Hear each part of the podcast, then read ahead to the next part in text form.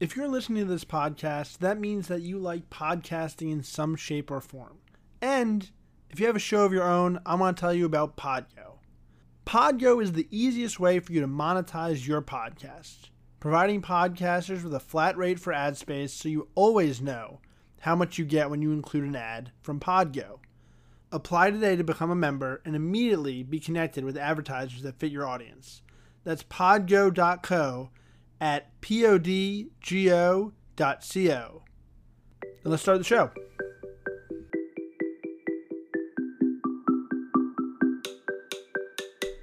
Hello and welcome to the podcast industry. I'm your host, David, and today we have a very special episode. We have a guest, Guy Raz. The New York Times once described Guy Raz as, quote, one of the most popular podcasters in history, and it was an honor to be able to interview him to talk about his tips for podcasting. You can hear Guy Raz on NPR's The TED Radio Hour, Wow in the World, and of course, one of the most popular podcasts out there, How I Built This. And without further ado, here's our interview with Guy Raz.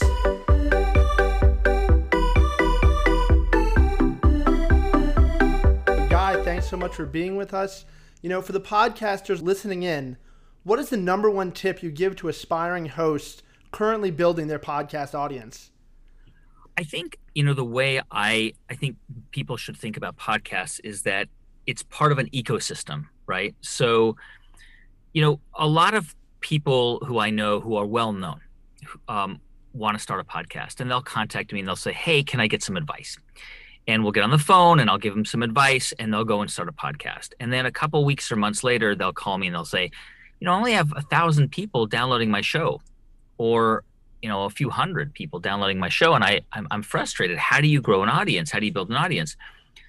And, and there are a couple of responses I have to that question. The first is it takes time to build an audience. It, it really takes time and a commitment. But the second thing I say to them is imagine if you went out onto your street corner, you know, or to a local park, and you had a bullhorn and you started speaking through the bullhorn, do you really think 500 or 1,000 people would gather around you to listen to you? And the answer is no. It, it, it wouldn't happen. So now imagine you are you have a podcast and 500 or 1,000 or 1,500 people are listening to it every week. Would you go and speak to an audience that big? And I think the answer for most people is absolutely. I mean, if you can command the attention of that many people week in week out that is a huge achievement. Now it may not make you millions of dollars and it may not make you enough money to live off the podcast advertising revenue because you probably won't make much that way. But it if you think about it as part of an ecosystem of things that you do you know whether it's writing books or some people have seminars or educational content or maybe you know products or services. Um, you know let's say you are in the wine business um, and you decide to make a podcast about wine or you've got a restaurant and you have a podcast around you know natural foods or organic foods or you have you know some kind of other service you offer you know consulting services or home decor and you decide to do a podcast around that.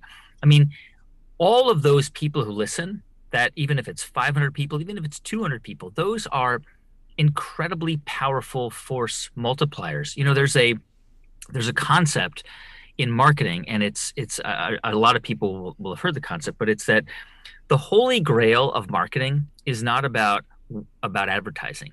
It's actually about a, a trusted recommendation, word of mouth. Yeah, word of mouth and, is the best way to grow it's the best way to grow. And there's a concept that Seth Godin talks about called the purple cow theory, which is that if you are, you know, driving in a field um, somewhere and you see a cow eating grass, you're not going to stop your car. But if it's a purple cow eating grass, you're going to stop your car, take out, take a photo, and put it on Instagram, right?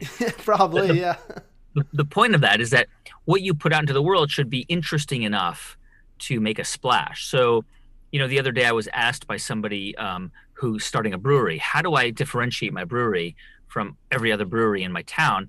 And you know, there are a number of ways to do it, but one way would be to introduce flavor profiles that are just totally outlandish. You know, with with juniper berries or gin a gin profile. I mean, that's why there's hard kombucha now. There's different different ways to kind of differentiate what you're doing, and so I think it, it works the same way with podcasting. You know, if you have if you're starting out in podcasting, your goal shouldn't be, and it can't be, to make a lot of money.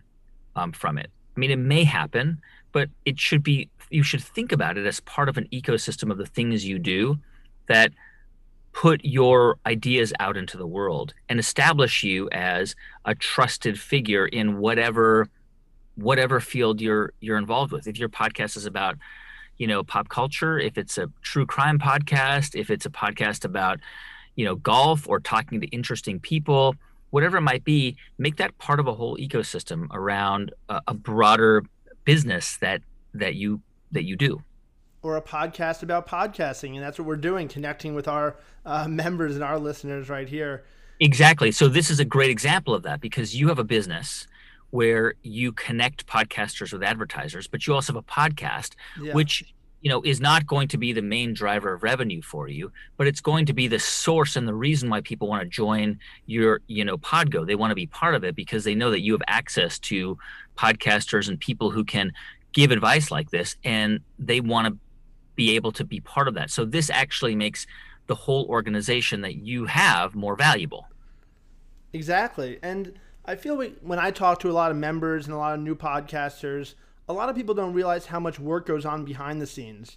You've spoken about how you interview your guest for three to four hours, and then the editing process takes, you know, a few hours on top of that. You know, how do you decide what to cut and what to keep?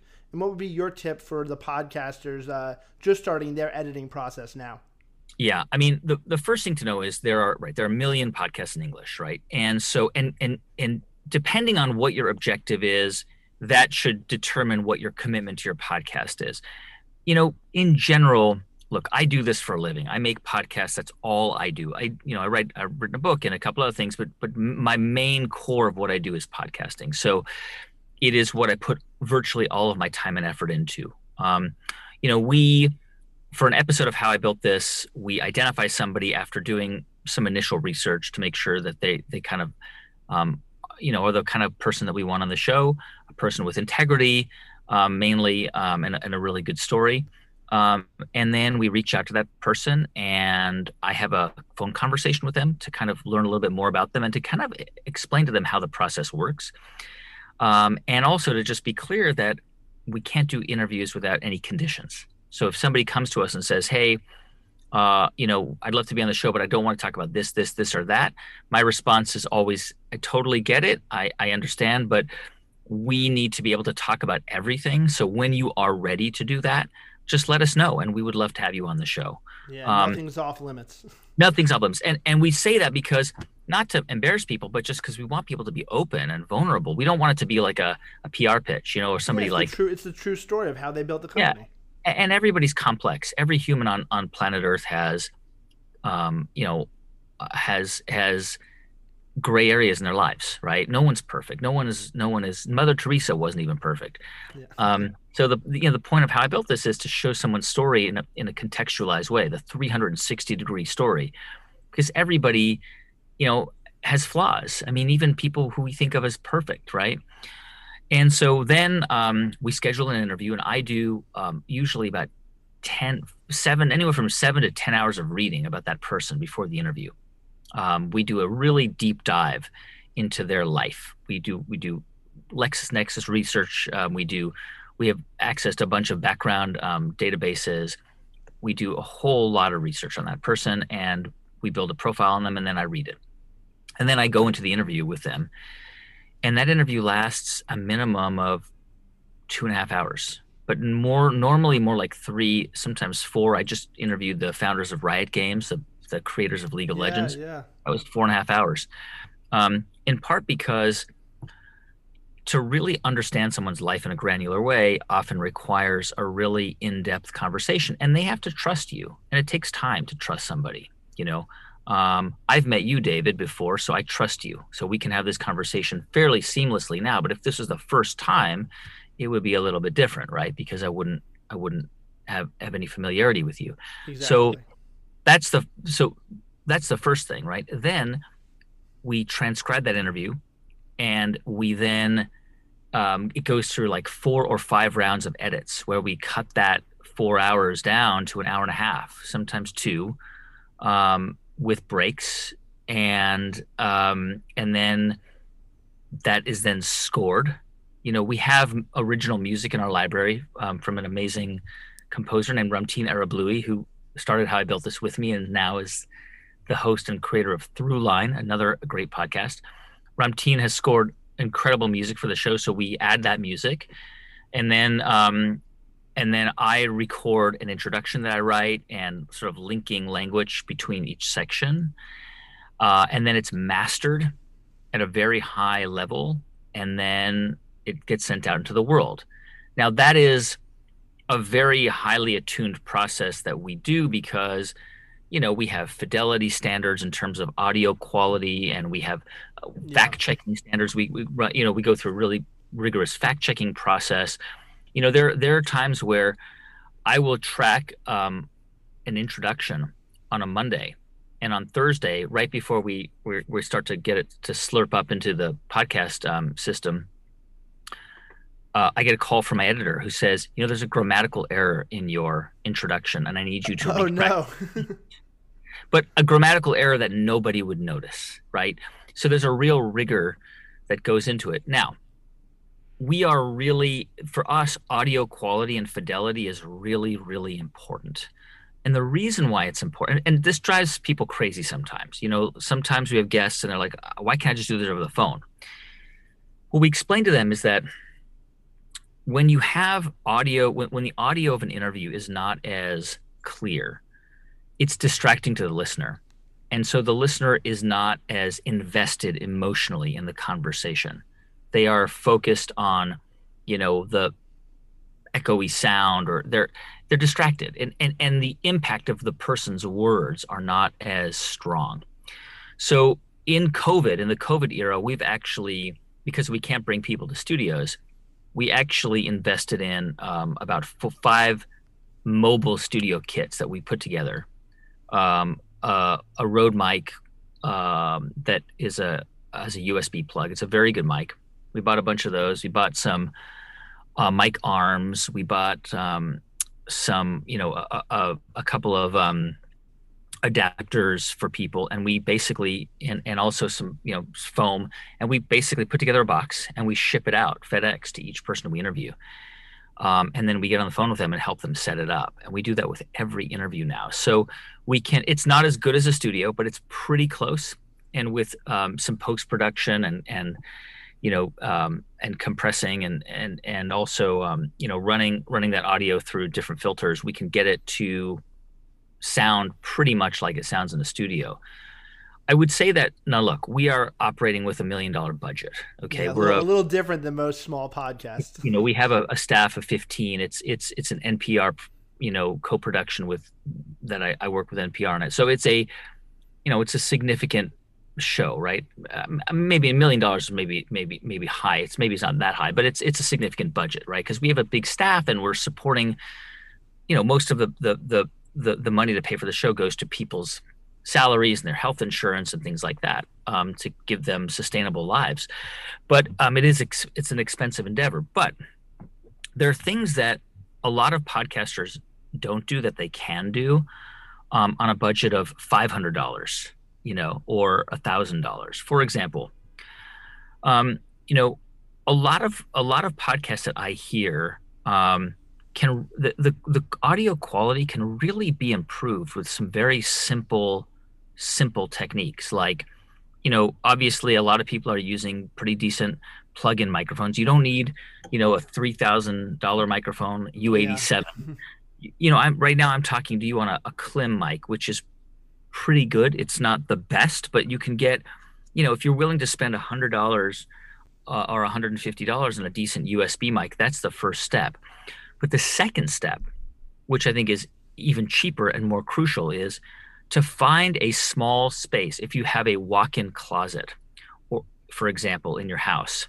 where all you need to do is go to Home Depot, buy a couple of tension rods, buy a couple of blackout curtains, okay? Because blackout curtains are heavier. Buy them at Home Depot, the cheapest no name blackout curtains. You hang a tension rod in front of you, maybe one one tension rod or two tension rods, two blackout curtains in front of you, two behind you, and then on the side walls of the closet, you basically go to Guitar Center and spend 40 bucks buying foam acoustic panels and you just put them up there with some uh, you know some sticky tape that you can easily remove you've got a studio. Put Yeah. some on the ceiling you've got a studio. I mean that is a professional studio. Once you do that your podcast is going to sound like it's going to be in the top 1% in terms of audio quality of podcasts. And you can do that for about 200 bucks. So there are you know there are tips and tricks you know that a lot of podcasters if they just took the time to do it could really actually could ha- have could have a huge impact on on uh, on the audio fidelity and and as you will see it will have an impact on how people connect to the show as well Yeah, because there is an intimate relationship between a host and a listener because, you know, most people listen to podcasts on their own with headphones. So it's a really up close and personal experience of having someone in your ear. Exactly. So it's a one to one relationship.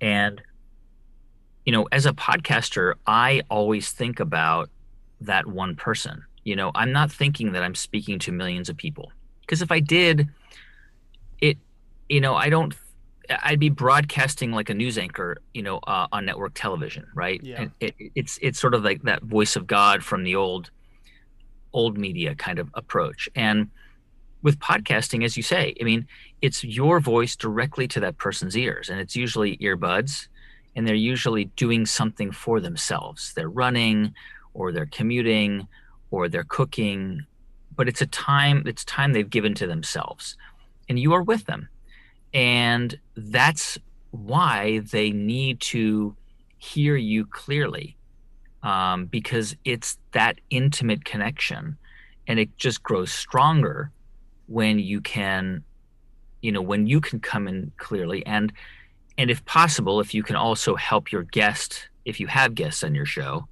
come in clearly as well Yeah, so talking about guests, you know, you're one of the best interviewers out there. Do you have any tips for, you know, how to get the the most out of your guests or how to really get guests to open up about themselves?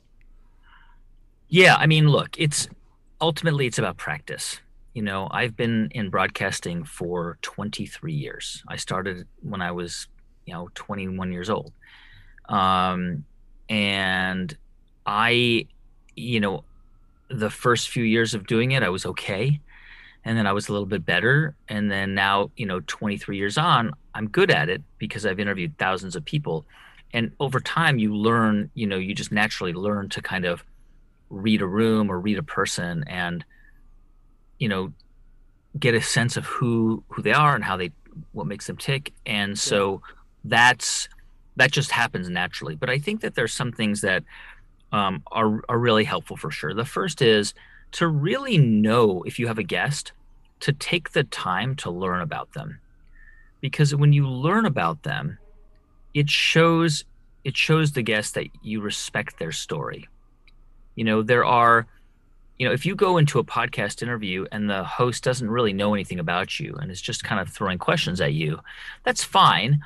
You you, you can get a perfectly fine interview but it's different if you know things about that person because it often surprises people when they go into an interview and they're like wow you you you spent so much time learning about me. Yeah. and it it actually opens something up in their minds. They want to share more with you because they're it, it's sort of like they're thinking if you know this about me then probably don't know this about me. Let me tell you this story. Um and you know the other thing is to um you know to to really um you know i have found that that sharing parts of my story with guests is also really important. So it's not just a one way exchange of information that i'm also relating to their stories by telling them stories of my own um, as well and i i think people appreciate that Yeah, you know, and like you said, you've been in this industry for so long. It's crazy to think that you were there, really at the beginning of that of the of the growth of podcasts. Um, what has been the, the biggest surprise for you about how much podcasting has grown since you started the uh, with the TED Radio Hour in 2012?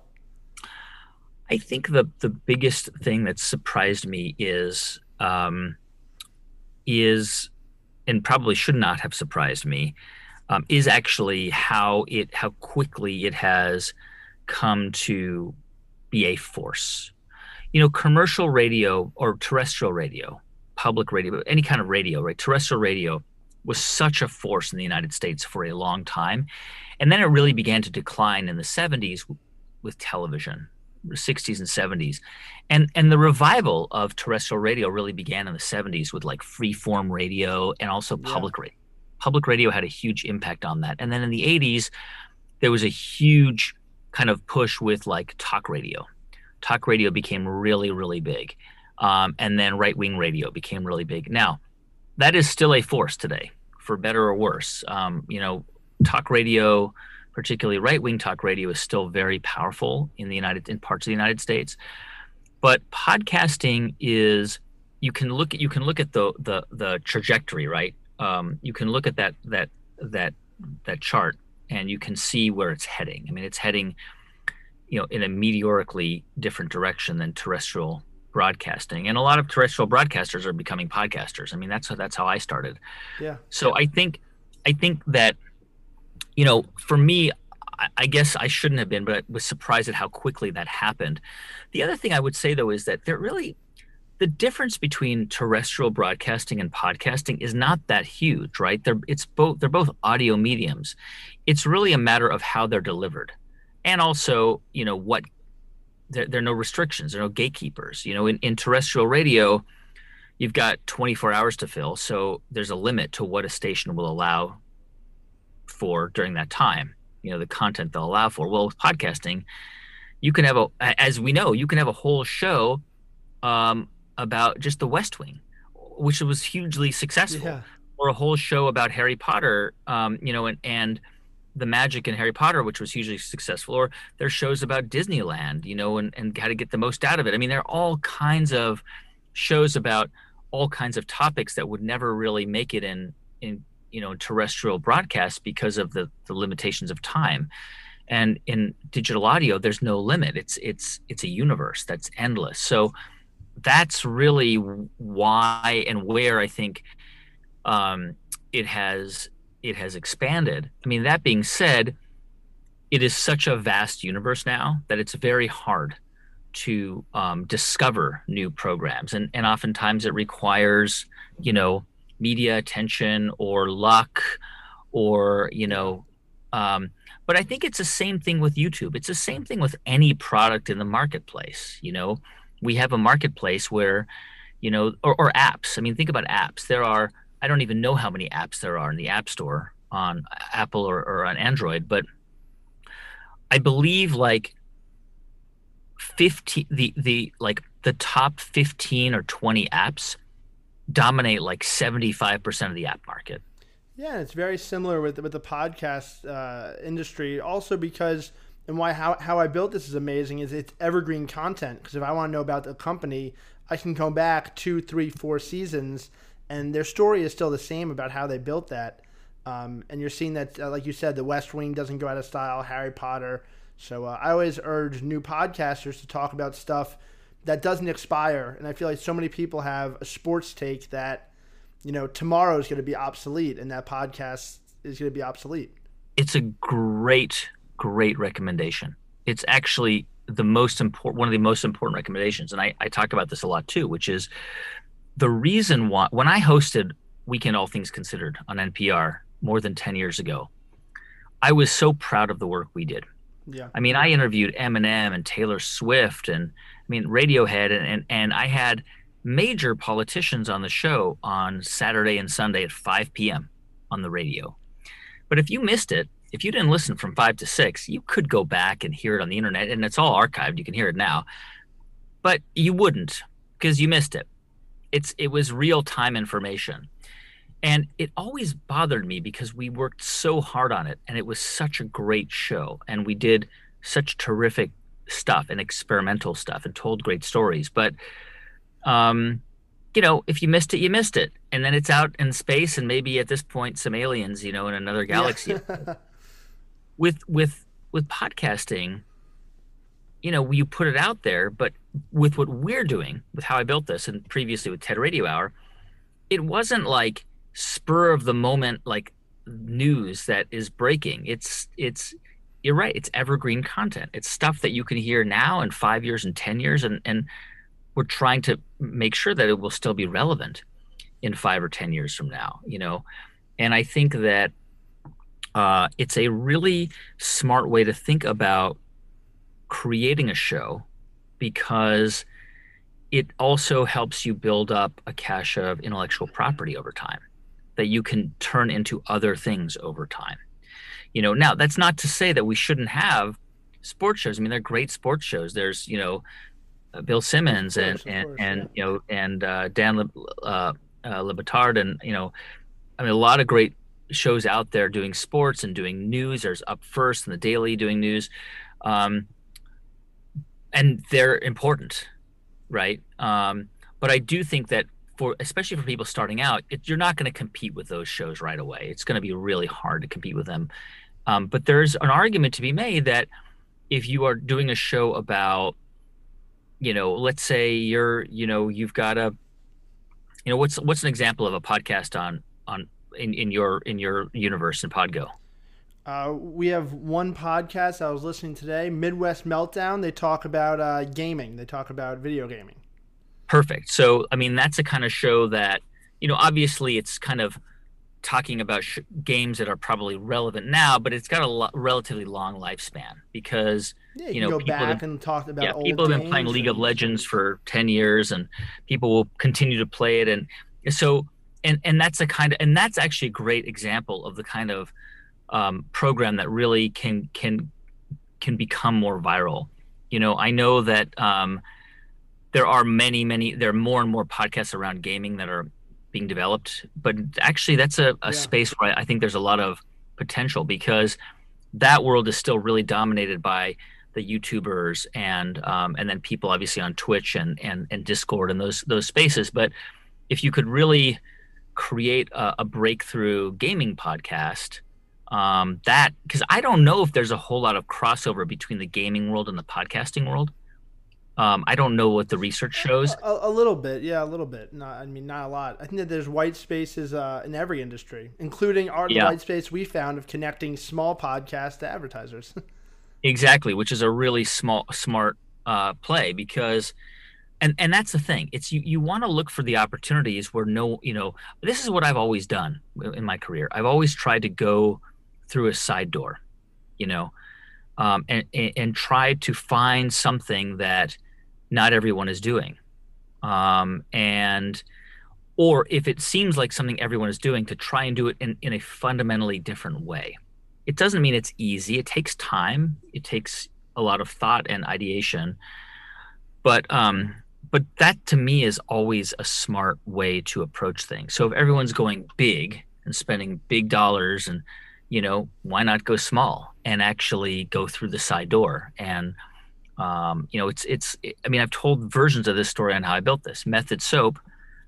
Those guys, they, they created a soap company in an apartment group house in San Francisco in the 90s. Yeah. I mean, they were going into a market that was dominated by Unilever, Procter and Gamble, SC Johnson, multinational, multi-billion dollar companies. Like, why would you take the, those companies on? Well, they did because nobody was making beautiful hand soaps and cleaning supplies in beautiful bottles that were organic, that smelled really great, you know, that didn't smell like antibacterial hospitals, right? Yeah. Uh, and that's what they did. They went in quietly and went in small, and they became hugely successful. Well, not only do the, the stories in the podcast not go out of style, the stories in the book are evergreen as well. Uh, I can't thank you enough for taking the time, Guy. But uh, thank you, thank you for having me. And uh, look, there's the, the the reality is there's no secret. I don't have any sort of hidden secrets. The only secret is to keep going and to keep pushing and to keep iterating and to keep interrogating what you're doing. And that's it. You know, that that's the secret. I look forward to seeing what you have in store for us. All right. Thanks, David. Once again, thank you so much to Guy Raz for taking the time to sit down with us and talk about podcasting. I thought his insight was amazing. If you're a podcaster yourself, I hope that you got some value from listening to his tips for how to start a show. Guy recently just wrote a book called How I Built This The Unexpected Path to Success from the World's Most Inspiring Entrepreneurs, which you can buy wherever you purchase books. And if you enjoyed this podcast, please rate and review us wherever you listen. And be sure to subscribe to hear our latest episodes breaking down what's happening in the podcast world. And I hope to see you next episode.